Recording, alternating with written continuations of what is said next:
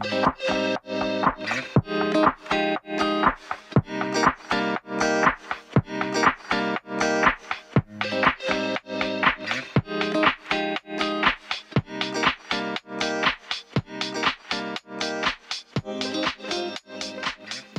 listeners. Hey, what's up, everybody? We are back. This is Up Back Through, a podcast brought to you by Running the Show, a blog for everybody in love with the beautiful game.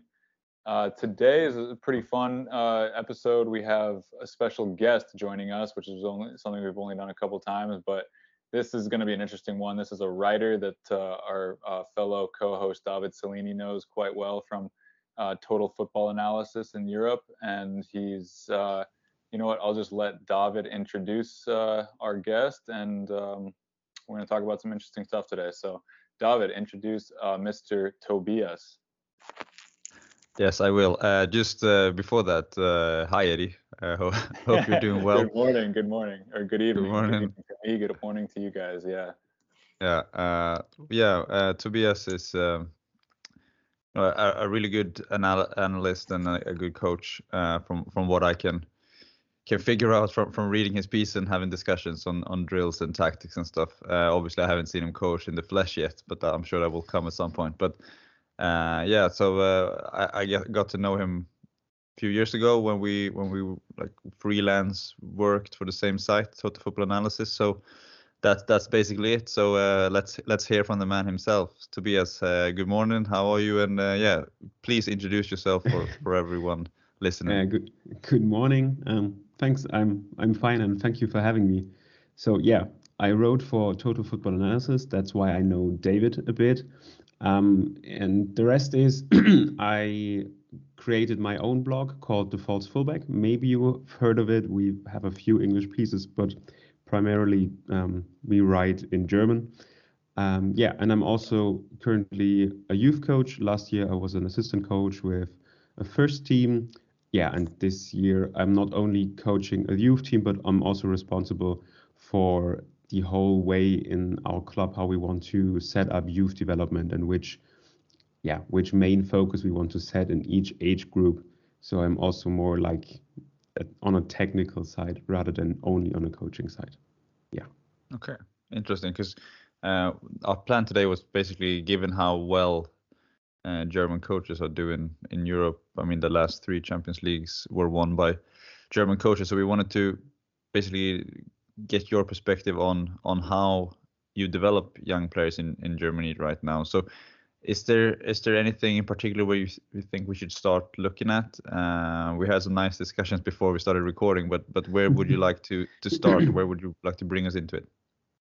I think the the biggest discussion in Germany we have is um, that after the World Cup 2018, we've seen that we have a lot of players who are technically gifted, who are great at passing the ball, who are great in tight spaces, but we don't have that many dribblers, like the classic player going 1v1 on the, on the wing and yeah, just beating a defender and deciding a game. And that's why we have a big discussion in Germany how to how to change the way we develop youth players to have more those freestylers who can play 1v1.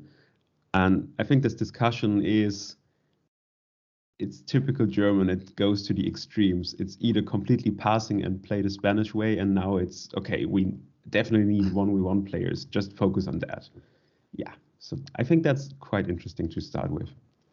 Okay. So so uh, would you say there's uh, is there a majority that that would like to go down that route, the more individual route, and, and focus on that? And how how would you go about doing that in like in practice?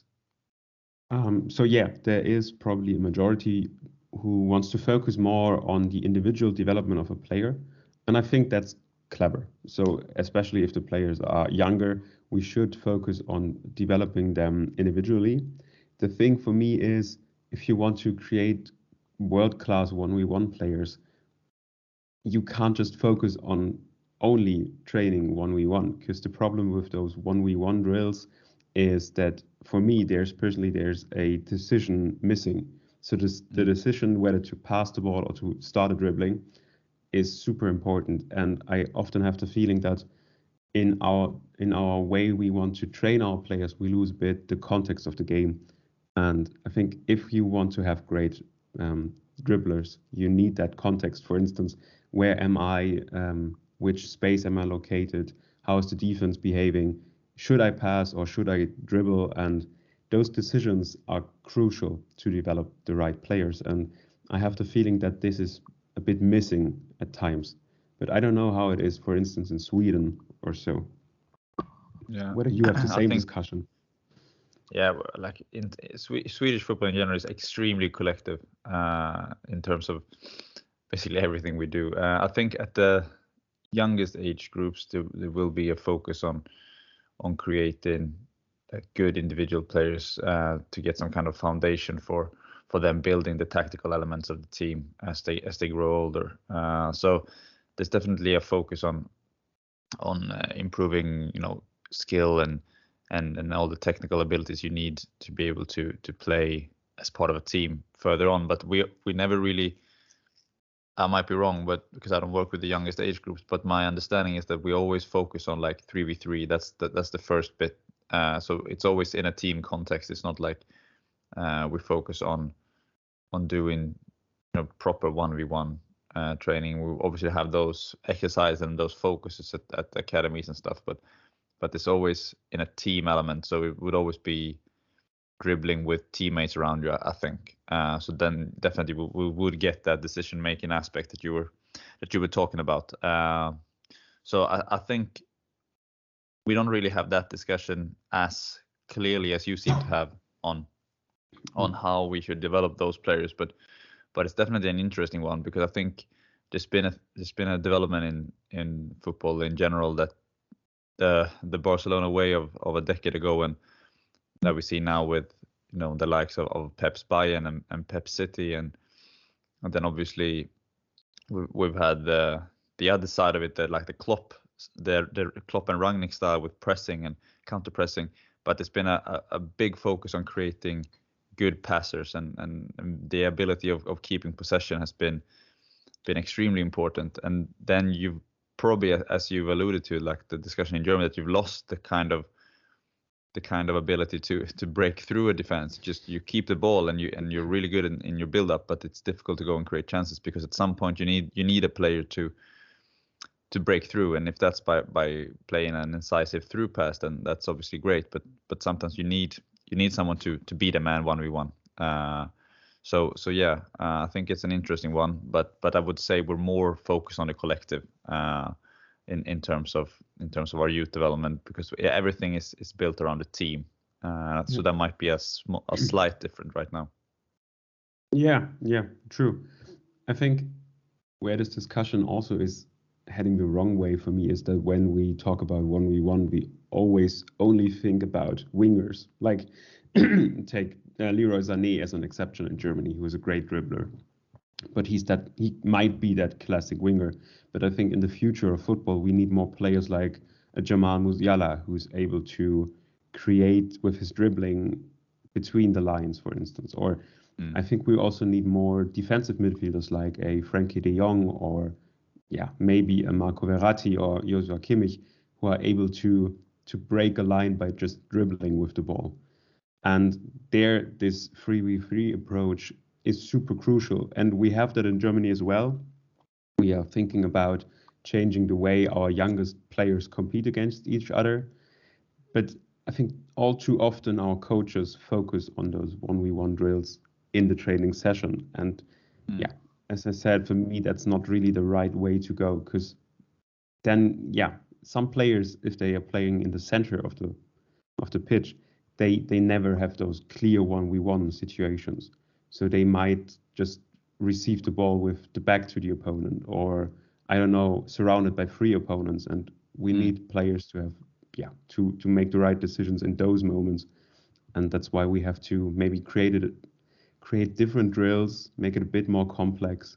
I think it's also a lot about the way you you have or your vision as well as how do you collect um, information as a player do you have a good yeah surrounding view to see where is space and where are my my opponents and i think yeah the 3v3 way might be the right one and we have that in germany as well we want to to change the whole setup in youth in the in the youngest age group, I guess, um, to play. It's called Funinho. Um, it's we play two v two or three v three, but not with one big goal, but with two mini goals on each side. So it's less the focus on finishing and more the focus on playing with each other and um, having a yeah a fluent game which never stops and uh, which is more focused on combining and then dribbling at the right moment. Mm. Yeah, that's a bit the change we have at the moment. Yeah, I think that's really interesting because I love that game. Uh, yeah, I, I I do that with like when I've coached like young players at, at academies or, or right now when I coach first team players uh, who are like on the cusp of the professional game. I mean, it's just it's so much fun and and players are so involved when you play games like that. So basically, what you described there, so two mini goals on each end. Like I, I call it a box. We play like 16 meters by 14 or something, and then 2v2. Mm-hmm. I also put wall players at either side, uh, just to to be able to get because I wanted to work on like the like the concept of the third man and and, and vertical combination where we can play forward and then support the run and stuff, uh, and just just do that and, and play to, first to 10 points or something uh, in training and and players will be so engaged and so involved and, and, like balls will be flying in. So we, we play that as soon as the ball dies a new ball comes in. Uh, yeah. and I, I, guess for for play for like for young players if you want to develop and and get to practice all these skills you, you they need to play for longer because otherwise if the ball goes out they don't get any contact time with it. But just in general for for any coach listening drills like that i mean it's even if it's 2v2 you can get so much into it in terms of concepts. Like you get combination play you get 1v1 you get uh, individual defending you get defending as, as a pair and pressing and covering. You get you get counter pressing obviously. You get the ability uh, to for the for the uh, for the players to, to practice their their recovery runs as I call them or back pressing. Like if if we play with these wall players so if the ball goes into one then you need to get back and defend after the ball has been played you know past you.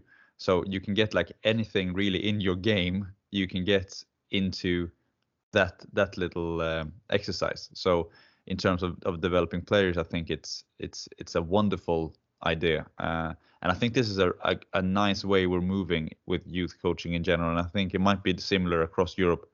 But definitely it sounds like it in sweden and, and germany because when i started playing uh, so when i was i don't know six or seven we played five aside straight away.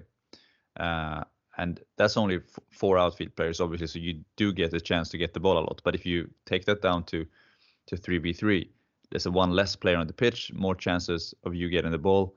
Uh, and if you then go down to two v two, like this, there's literally no no place to hide. So you will get the ball. You will be forced to to solve situations that that appear. Uh, so hopefully uh, we can see more teams more teams yeah. go in that route and and I just want to pick up uh, as well on your point about players players ability to dribble in central areas. Uh, I think that's that's a massive one, and uh, we see it sometimes with with uh, like when centre backs are, are, confident enough to step out with the ball and step into midfield and dribble past the first line of pressure. That creates all sorts of problems for the opposition. Uh, and when you can do it in midfield as well, I'm going to bring Eddie in here because I know he he will just appreciate me saying that that uh, or actually bring Yaya Toure into the discussion because he was brilliant at that, just running through the pitch for City back in the day. So Eddie will will enjoy that. And and what what do you say, Eddie, about this uh, sort of template with with playing with few players on small spaces and, and working on all these these details that Tobias is on about?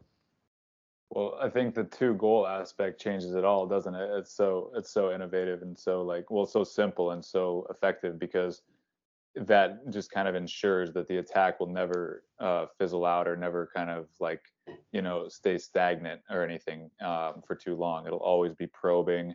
It'll always be really engaging, and players will have to, like you said, they'll be forced to defend. They'll be forced to make decisions like over and over and over, especially if you're just feeding the ball in every time it goes out, like you say.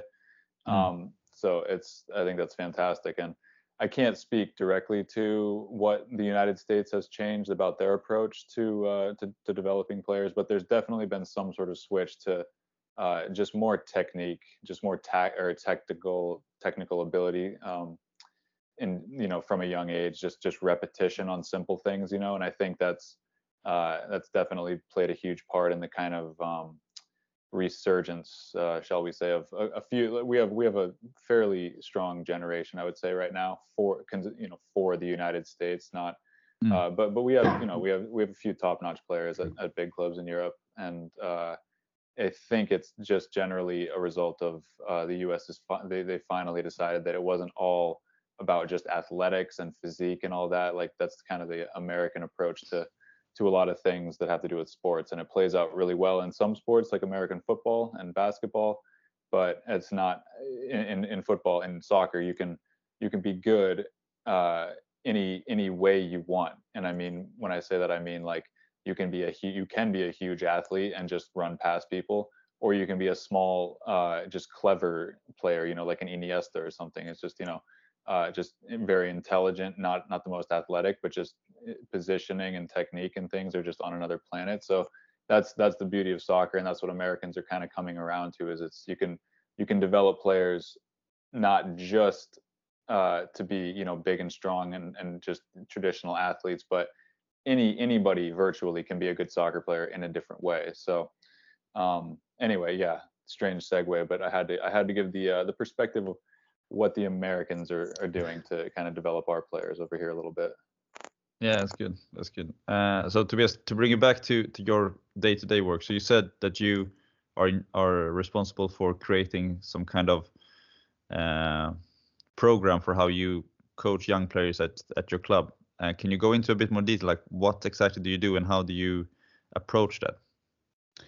Yeah, so basically we as a club, so we are just an amateur club with like a little bit of ambition to get further ahead or move up a bit. Um, and our plan was to just have specific learning goals for each age group in order to help our coaches. We have a lot of young coaches who start coaching, um, just to give them yeah like a guideline okay what should you focus on training or teaching your players in this age group and then also we try to provide drills as well as give our coaches or teach our coaches the ability to create their own drills and my task is basically to connect all of this so i'm watching a lot of training sessions i try to improve our coaches give feedback um, do kind of workshops where I explain, for instance, how counter pressing works. Then I'm also mm. sitting together with those coaches, um, trying to teach them how to create an own drill. And that's why I found that the aspect you said with the 2v2 so interesting. Because just let me adding to it, if you want to coach dribbling, for instance, you can take this 2v2 or 3v3 and simply remove one player from one team. So they are in an underload situation. And then, of course, dribbling is the key. And there are so many possibilities and variations in which you can improve your players by using those drills. And that's exactly what I try to teach my coaches at our club as well.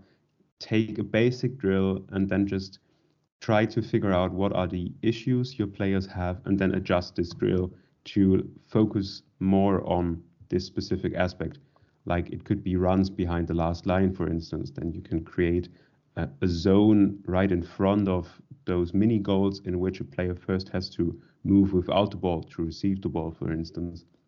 And all those things, um, yeah, that's basically my task. Mm.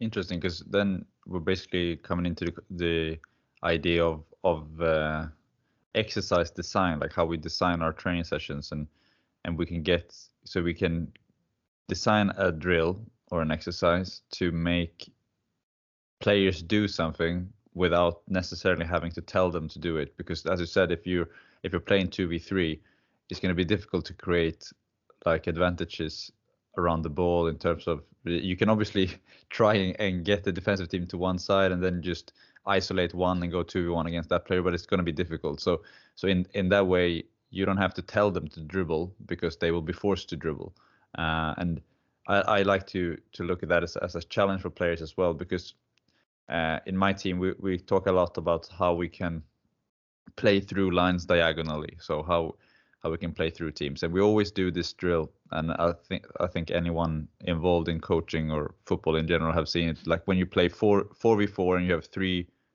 uh, neutral players, one on each end, and then one free in the middle. It's the classic Guardiola positional play drill. and every and every, every team in the world I think does it. Um, but a few weeks ago we had three goalkeepers, and uh, I wanted to make it. I wanted to make it uh, more realistic for them uh, to join the session. Uh, and uh, as, as as we wanted to work on diagonal uh, passing, we basically changed the, the, the you know this the design of the pitch. So we made it into a triangle with three with three ends instead of of instead of two. and then naturally, when you play in a triangle, if the pitch is in a triangle, like basically due to the constraints of the of the ge- geometry of, of the pitch, you will be forced to play diagonally as well. Uh, and then players will implicitly, you know, position themselves in angles where they can break lines and and make themselves options for for diagonal passing. And that's just one example of how we as coaches can design can design uh, our sessions so that players will do what we want them to without us having to tell them all the time and that's a, that I think is an important part for learning that that you will if you play in that way and you will just oh now I created this angle and this is maybe this is what they mean with diagonal passing and you can come to your own conclusions. And that will create this this understanding and game intelligence that you were on about earlier when when to dribble when to pass and stuff like this. Uh, so so that's that's a really good point that that uh, you can have some kind of a coordinating role to go go around and, and watch training and give them feedback and and uh, hopefully create your like the club can create some kind of bank of exercises that you can do that you feel like okay this is this speaks to our philosophy as, as a team. Do you have like a, a, a playing philosophy at the club as well? Um yes kind of i would say. We never we never defined it perfectly but our first team is really playing the way of having possession even if we are the weaker team uh, who always wants to press high and counter pressing, of course, plays an important role. So we at least encourage our coaches in every youth team, youth team to, to yeah, let them play, let their players play, and let them make mistakes and try to build up from behind, and not only use long balls. And that's mm. basically always the the approach we want to see. And as you've described it, and I think that's the perfect way to create a drill and to, to act as a coach is the game should be your teacher. So the game should be the the first step. If I want to, for instance, as you've said, um, train diagonal play, that's my starting point. And I think there are a lot of coaches make mistakes.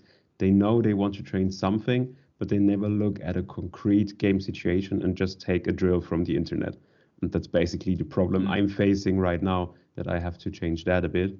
Um, but if you start from the game and then just think, okay, how can I create a drill where this specific aspect is the central and every player will implicitly learn how to apply it, if it is dribbling or diagonal passing or whatever, mm. and then just change the constraints a bit.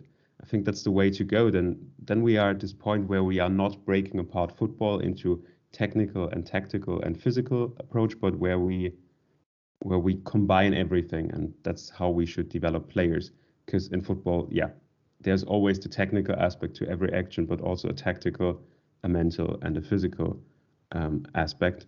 And that's also mm. maybe the, if we want to link it to the to the way the US is developing their players. If they realize, okay, we can't just focus on the physique of a player, we have to to train him in context and always have technical and tactical um, tasks for every player. I think that's the right way to go in the future. And then we don't have the issue of training sessions without any decisions for the players to make because that doesn't make any sense. Yeah, and I think that's the I mean the the best session for a player, especially when you if the players are a bit older. I mean, you can probably talk to young players a lot, but but I, think young players will probably switch off after after a few seconds when you speak on the pitch because they just want to play.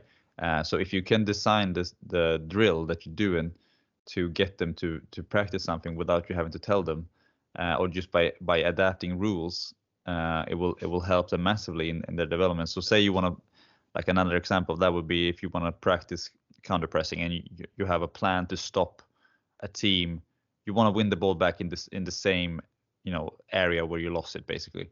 So just divide the pitch into into I don't know some kind of of zonal game. So you uh, I, I I would normally do I would have a, a a midline and then one line that goes like vertically from between the two goals if we if we play. And then just okay so if you lose the ball in in in one of the spaces and then you win the ball back in that space and go on to score you will get two points for that goal. Uh, and then players they want to win the game and they want to they want to beat the opponent and they want to score as many goals as possible and get as many points as possible. So they will you know implicitly or if that's explicitly for you then then it might be explicitly as well but i'm not telling them about counter pressing i could just tell them to to win the ball back in the same area and then they will come to understand the the concept of how I want them to act when we lose possession. I want them to win the ball back straight away.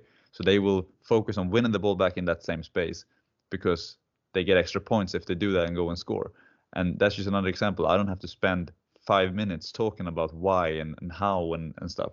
Then you can you can just adapt you know based on that the fact that you've practiced this earlier and that you have some kind of plan not just throw it in there but but say you do a session on counter pressing and then when you have the game at the end you don't have to go on and on and on about about counter pressing again you can just adapt the rules slightly so that you might get out of the session what you want. And I think that's the that's the could be you know said to be the beauty of coaching when you can get with as few instructions as possible, you can get players doing what you want them to, uh, and then develop that ability. I think that's that tells you a lot about how how players will enjoy training because very few players like to stand around listening to their coach. Uh, so if we can do that, I think we will be able to create a lot of good good young players uh, coming through the systems. Uh, turning back to Germany then.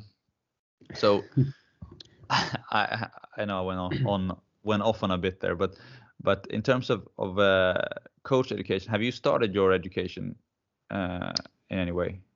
Actually, not yet. I'm okay. planning to start it next week, uh, next year. It's just too much with university right now. I yeah. see. I see. All right, and I'm not going to ask you about the focus on, on those courses. uh, but in terms of, of uh, the coaches actually coming through the system right now, because uh, from an outsider looking in, it seems like Germany is probably the country that we would be looking at as the best for giving young coaches a chance. Uh, do you have any idea why that's the case, or, or do you agree with that? Because there seems to be always some some young coach coming through and and uh, who who is the next like batch of coaches coming through that you that you feel are important for us to to keep an eye on? Um, regarding the first point, so yes, I think we in Germany give young coaches a lot of chances. I think that's a trend that changed over the last years. We also had those classic old coaches who would always get another job and another job and another job, maybe yeah. like those in the Premier League. Um, but at one point that stopped. I think also because those old coaches weren't delivering the results that clubs want to have, and in particular, younger coaches get the chance when when um, clubs are facing relegation. The perfect example would be Julian Nagelsmann. If he he got promoted to the first team coach of Hoffenheim when they were struggling to to stay in the Bundesliga, and he performed by having a clear plan and by yeah challenging the players and it's not those okay i take my old the old way of playing football and fight a lot and play on the counter attack no they are preparing better and i think they yeah they they bring more to the table in terms of how can i help a team within a game to improve. And due to i guess Julian Nagelsmann also uh, Thomas Tuchel and the Jurgen Klopp all coaches who weren't great players this whole perception of promoting a, a youth coach to the first team job yeah changed and more clubs are willing to do it because i also think that most of the german clubs are i would say yeah they have constraints in terms of how much money they can spend. So mm. it's important to find intelligent ways to improve as a club. And here your coach plays a major role. If your coach is not trying to be on the edge of new innovation how to train or new tactics, it is hard to stay in the Bundesliga because you face a lot of well coached teams every week.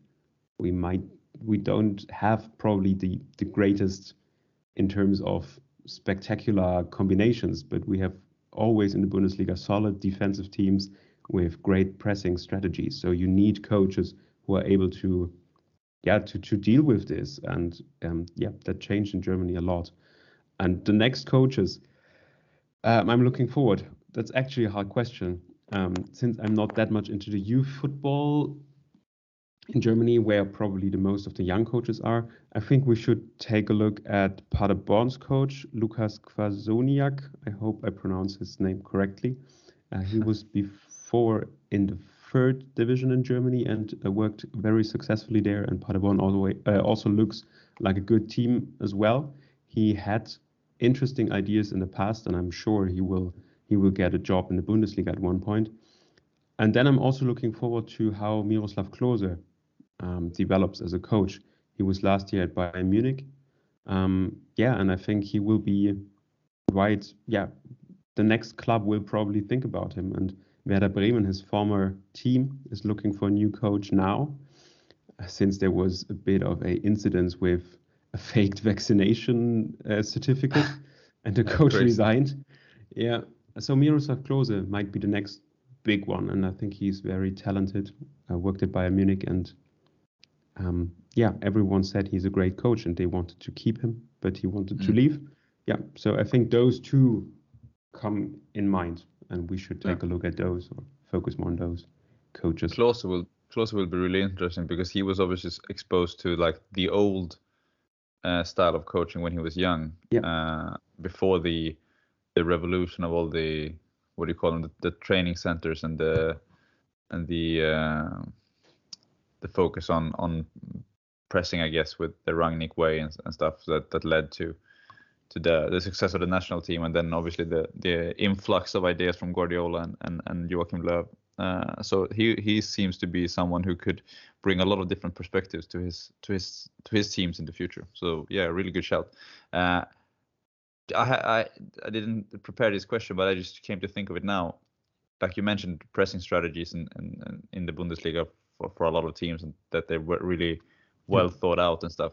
Uh, would you say, in terms of, of like tactical trends, what do you see in, in German football? Is it is it the because from a, from an outsider's perspective, it's all about pressing, it's all about counter pressing. Like those two concepts are really strong. Uh, is that is that accurate, or is this? Do you see something else that's that's really important for teams?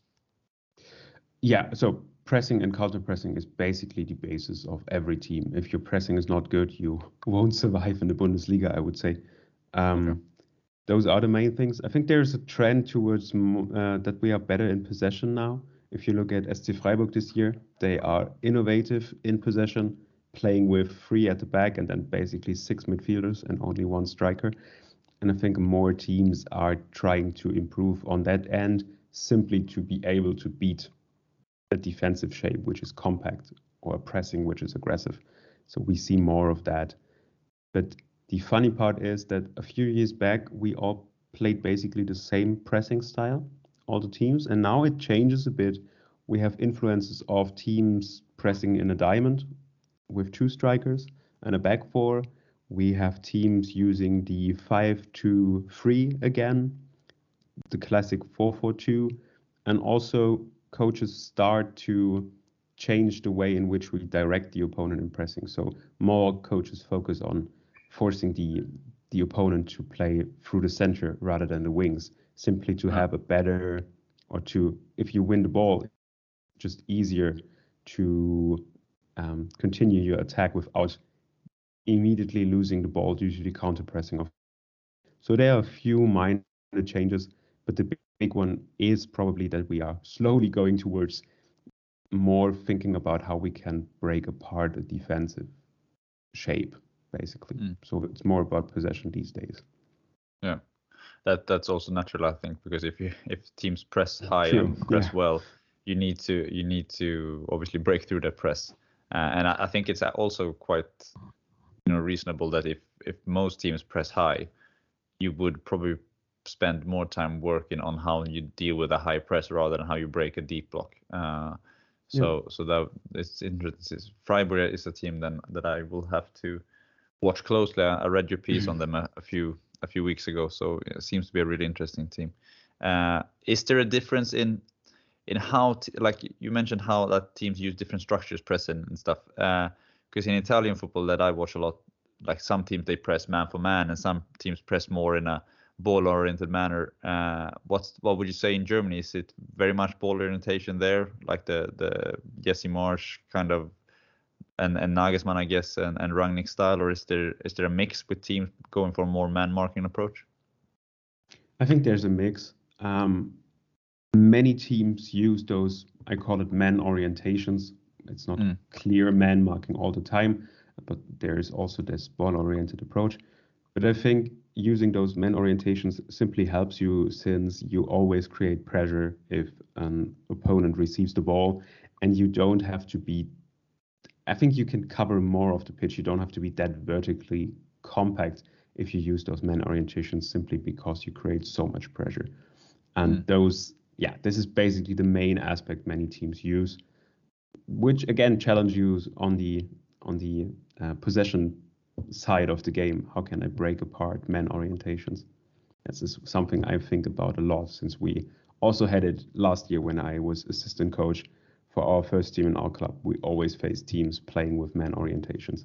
And it's challenging, but it's interesting to see I think later we talk about Nagelsmann. He also focuses tremendously on how to to play against man orientations and has a few interesting concepts. Uh, and well, then you you no, go ahead. Well, uh, one second, yeah. Eddie. I'm just gonna yeah, yeah. Because then you can tie it all back to what you started with, the focus on dribbling. Because if you come up against a man man oriented oriented system and then you're you're able to beat the first man, you create obviously an overload somewhere. So so can, we can uh, all go back to the to the start when we develop our young players to, to play one v one. Yes, Eddie, go on. Well, I no, I just wanted to, uh, if you don't have any objections, uh, Tobias just mentioned uh, Nagelsmann, and I was going to see if we wanted to to uh, focus on him for a little bit. Yeah, definitely. Anybody, uh, anybody, yeah. Yeah, wait. Let me just. I have one last thought, which which might be interesting, if I if it's okay. Um, in Germany, we have the discussion whether we want to stop playing competitive games at the under 18, uh, under 19, and under 17 um, level, since too many young coaches in Germany who, yeah, who uh, are responsible for the youth teams, they are focused heavily on getting results because getting results will probably lead you to get a promotion and maybe for uh, coach in the Bundesliga. So we have this issue in Germany actually that that there's too much reliance on results. That's why we don't have that much tactical innovations in the last years in the youth system. And it might be interesting to think about whether whether it is useful to not play competitive games in the under 17, for instance. I would love to to get to hear your take on that. Uh, like like in terms of of uh, you you wouldn't play like for tournaments and, and medals and stuff when you play yeah, under 17s. wouldn't be, under, uh, yeah, there wouldn't be relegation or there wouldn't be a league to play and there would just simply be friendly games all the time, basically. Yeah. I think there's two two sides that I'm uh, like from a developmental perspective in terms of just developing players on like as as players in terms of of what we want them to do technically, tactically. I, I see there's a benefit of not focusing too much on results. But then, I mean, as the players get older and they will go into senior clubs, uh, it will be all it will be about winning as well. Uh, so I, I think I think if you can have some kind of mix between like in an ideal world you'll be able to focus on on your development as well as as how how you win a game or or that you want to create players with the with the uh, mentality to go and win games rather than just be happy with a performance if the result was uh, was poor, for example. Uh, but I think that's difficult because that's a balance that's hard to get to get right. I think in general most players will want to win, regardless if you tell them it's important or not. Uh, but yeah, I think I think we need to at some point. It's also important for players to start thinking about what what extra can I do to make sure we win the game? So uh, like, can I make that extra run in behind to to break the defense, or can I make that extra uh, pressing run to stop them playing out and then prevent us from from going under pressure or whatever? But then that's also in terms of developing your style of play, I guess. So it's all connected, but it's difficult. To, like Eddie, what do you yeah. say? I, I think you're right, man. I think you have to have some sort of balance just because at a certain age, like, and I and I do see both sides to it quite clearly. It's like you, on the one hand, you do want to focus on just the uh, just the uh, the concepts that you're trying to get across, and you don't want people to. And, and I remember, you guys both remember if you played. There, there's times when you feel just like under such pressure to play, uh, you know, maybe like to not make a mistake or just like um, to try to get like the the tactics just right. So like when the when the result matters, it does put kind of like unwanted pressure on you. And I know that's weird to say because at the end of the day, the whole point is competition. If you're playing for something, that is. So it's it's I, I see both sides of it, and and like you said, Dobbs, there's got to be a mix because um, yeah, at some point you just do want your players to have the mentality of winning and to you know pl- again playing like you want to play and winning how you want to win but there i think there just has to be some sort of uh, educational aspect for like the killer instinct and just kind of like you know uh, the urgency and the pressure. So i'm not sure when that should be and i'm i'm, I'm really interested to see how it plays out in germany because i think it could be uh, revolutionary and uh, who knows? That that could be the way of the future but um, leave it to the germans to figure it out before all of us you know? Yeah i was thinking whether you could take a more tournament approach rather than playing a league. So maybe you have oh, like oh, yeah. five tournaments over the course of the whole year. And then there is a competitive aspect to it. But yeah, if you don't perfectly perform in one tournament, you still have the chance in the next four or so, which would also help coaches to play more players who are not that physically gifted yet, because we have that issue as well, of course, like in every European country, that the early developers um, are getting more playing time. So maybe there are players who are born in December, which of course are almost a year almost a year younger than their play than their teammates who are born in January, and that's why they don't play. But maybe they are great footballers and simply don't get, yeah, this focus on development from their coaches, which could also be beneficial if you have like more tournament approach, for instance. Yeah, I think that's a, that's a good idea as well. Like you don't you don't have to have competitive games every day uh, or every week. You can you could spread it out over over the course of the year, and then you focus on those on those uh, occasions that you really this is this is about winning, and then when you play games, it's it's not about the result in a way. Uh, so I, I, think that's a, that's a decent solution as well. Then you get you, then you get both, and you get that mix that we run about. Uh, really good stuff. Really good stuff, Tobias. Uh, I I wanted I wanted to hear your thoughts about Nagelsmann as well and, and his work yes. at Bayern so far. So you, you mentioned some interesting concepts. Is there like wh- where do you want to start? um, I can start with the way Bayern starts their build up, and there was a change under Hansi Flick. You may, yeah mainly used the back four, where Pavard or Süle played as a right back. Since Bayern has this issue that they don't have a decent right back in the classical sense. And Nagelsmann changed it a bit, and Bayern is now in possession, basically playing with a back three. So this right back, Süle or Pavard, yeah, becomes a, I think it's called halfback. Sorry if I'm not perfectly correct with the position terms in that, English. That sounds great. Mm. It's, it's perfect.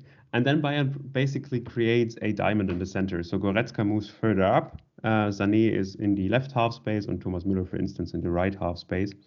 And Davies and Gnabry on the wing, and Lewandowski up front. So they have always an overload in the center. They are really focused on using those third man combinations under Nagelsmann, which is a slight change to the way um, Hansi Flick plays. They use less crosses, for instance as well. But the interesting part is how, for instance, Bayern uses Leroy Sané. He plays in the left half space and not on the wing. And in order to to free him up between the lines, since Sané is not the he's not perfectly behaving under under pressure. He's not that kind of player, like for instance Musiala. But in order to free him up, um, Robert Lewandowski always moves to the left half space and then the defense faces this issue okay, I can't step up to press Leroy Sané because there's Lewandowski. And if I step up, there's a big hole in my defense, and Lewandowski is through, or Alphonso Davies, who is running down the wing. So they have to stay in position. And then this allows Bayern to find Leroy Sané between the lines and he can turn and then dribble towards the defense, which creates a lot of dynamic and which is an interesting way to to to, bre- uh, to break apart those man orientations. So Bayern always focuses on overloading one side. Also, they are not that strict on those classical positional play rules of having only two players on the same vertical line, but they basically use three or four players um, close to each other in order to yeah to force the opponent to to shift to that side, and then they try to find a free player like Joshua Kimmich or Leroy Sané between the lines, and that's really the changing aspect of Nagelsmann or Nagelsmann taking over from Flick. This this focus on okay, how can I break apart man orientations? Yeah, that that's that's really interesting stuff and really clever use of of the players you have, and and as well then you get a a natural dribbler in central areas as well as Sané was always like anyone who's watched him at City back in back in those seasons knew he was devastating when he was running at defenders. So if you can do that from central areas, I mean that's obviously a a very difficult thing to defend against. And then, as you mentioned, with the pace of Davies out wide and Lewandowski coming over to that side as well. And I think that's also interesting because if then if like if you have so many players centrally that and you focus on these combinations, players are quite close together, right? And then yep. if you lose the ball, there are a lot of players that are you know in theory ready to to go and win it back straight away. So you can create pressure and and really pin teams back into their own defense. Would you say is that something they focus on as well in terms of the counter pressing? Yeah, tremendously. Uh, Nagelsmann always talks about having close distance between each player. That's why they also focus on not completely um, stretching the opponent in possession. So the ball far winger usually is not uh, occupying the zone close to the to the sideline, but actually moves inwards. So you can imagine it like if the ball is on the left side, Serge Gnabry, Gnabry the, the right winger, is basically positioned in the half space, in the right half space. So Bayern has extremely close connections to each other in order to counter press, which was a weakness last year under Hansi Flick. They uh, they conceded a lot of counter attacking goals, and Nagelsmann focuses on that. So yeah, this close connection to each other is really crucial for Bayern's play. Nevertheless, the counter pressing is not working perfectly all the time. They lost to Augsburg um, on Friday. I haven't seen the match, but against Gladbach, they they lost uh, five five nil in the in the DFB uh, Cup, and yeah, that was the thing where this counter pressing approach never really worked. And you simply see if your counter pressing is weak, you don't have a chance against German teams usually. Yeah. Yeah. Uh, really interesting that just uh, in terms of, of the width uh, discussion with Gnabry coming inside. Uh, piece on the blog, running the show blog.wordpress.com. Uh, different ways of using width uh, when you attack. Uh, we nice. we mentioned that we call that I I call that a, like when you adapt your width based on the with the opponent really uh, to stay connected. Yeah. Uh, so if people want to read up and see some more examples of how that might look in practice, then then head to the blog. Uh, we have a piece that has a really good, nice nice plug to be us. I think uh, the, yeah. the main point to understand there is if you players should stay wide, you want the opponent to react to it, and if the player, if your own player is staying too wide, the, op- the opponent simply doesn't care about this player since it takes too much time yeah. to to reach him. And I think that's always the focus you should have. Your opponent has to react to your position, and if you are exactly. too wide, the opponent doesn't react. Exactly. One one thing that I that I thought about and. It, it might be difficult to see sometimes on, on television. Uh, I haven't seen that many Nagelsmann games at Bayern, but I, I remember at Leipzig, he played his centre backs almost as they they marked the opposition strikers. So they played really high at times. If if the strikers, if, like if Leipzig were attacking and they were were really pushing a team into their own uh, into their own box, and then the strikers would come deep to defend. Uh, Leipzig's defenders would play really high and basically play, oh, maybe not man marking, but but basically in the same spaces where the strikers were. And uh, like I call that counter marking in a way that you that you mm-hmm. move the defensive line as high as the opponent, opponent's highest player, really. Uh, is that something you've seen from from his Bayern team? Yeah, definitely. I was in the stadium two weeks ago, and there was the perfect scene um, right before the the first goal for Bayern, where Upamecano was, yeah, was almost, yeah, was almost the, in this, yeah, in the sixth space of the opponent in the opponent's yeah. half. So he was extremely high positioned. I mean, with three players at the back, it's clever because usually an opponent has only one striker to to counter attack, and this mm. early marking, I think, is so important to never give the opponent any space to play it out with short passes after they win the ball. Um, I think it's clever, but of course, there's a risk. A simple long ball behind the, the defensive line might be enough, and Bayern's defenders are not that comfortable with long, with long balls, in particular Süle. Yeah. Yeah, uh, it might be uh, might be difficult against someone like the, the quickest players. Uh, but then yes. again, I mean, in terms of the connectedness and, and having players close together, it makes sense to move the defensive line as well uh, to to make sure mm. everyone's close together and and if you get pressure on that first pass, uh, you can also obviously stop them getting out in the first place. So yeah, I, am gonna keep an eye on that going forward as well. Uh, mm. anything else on Nagelsmann that you wanna that you wanna touch on or or or that do you feel we've covered what you wanted to to uh, to discuss there? I think what you have to know about about this team is um, that Joshua Kimmich is the crucial player in the center. And it's interesting if you want to take a look again at, at Bayern, um, how they they managed to create space for Kimmich by having those three players and by always looking for the vertical pass. That's like one feature of of Nagelsmann, which is also uh, extremely interesting. And for me, looking forward in the future, is how are they going to use Kingsley Coman? We've seen it in a few games where they tried to isolate him on the wing to have this more focus on crosses once again. Um, that would be interesting because Nagelsmann is a fan of Coman and how he fits into that team, and also how they use Alphonso Davies in the future. I think Davies is such a talented player, in particular, in particular again with his dribbling skills. And for me, it would be interesting to see him actually playing in a more central role, or have or having him or giving him the freedom to dribble with the ball towards the center. I think that would be super interesting. And once again, another way to challenge the defense. And I'm looking forward to to see those experiments by Nagelsmann because I'm sure they will come. Yeah, yes, seems like it. Uh, Eddie, uh, like I, am I'm, I'm happy there. Like this has been absolutely fantastic and fascinating stuff from you, Tobias. Uh, really, Thanks. really happy that you came on and, and discussed this, these uh, different thoughts and ideas from from from what's going on in Germany. Is there anything that you, Eddie, would like to to finish off with? Uh, like anything you want to ask Tobias, or do you feel that you've been fulfilled as well?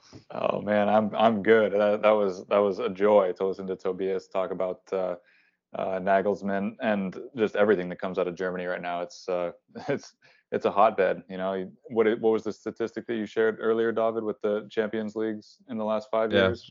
So last three, so would be Klopp, uh, Flick, and Tuchel winning, right. winning the Champions. So, yep, there you go. I mean, that's all the proof you need. So, um, yeah, thanks so much for getting up early for us, uh, Tobias. We appreciate it. Uh, that was extremely uh, entertaining. So uh, plug your plug your blog for us one more time. Uh, it's the false fullback called the false fullback. False fullback. Yeah, no, that's awesome content. I've been a freak uh, a frequenter of that site, and uh, yeah, once again, no, we appreciate you getting up, and David, we appreciate you getting up too. So Cheers, you man. guys go enjoy your days, and uh, I'm gonna get to bed. So thanks once again, and uh, we'll talk to you soon, everybody. Take care. Thanks, guys.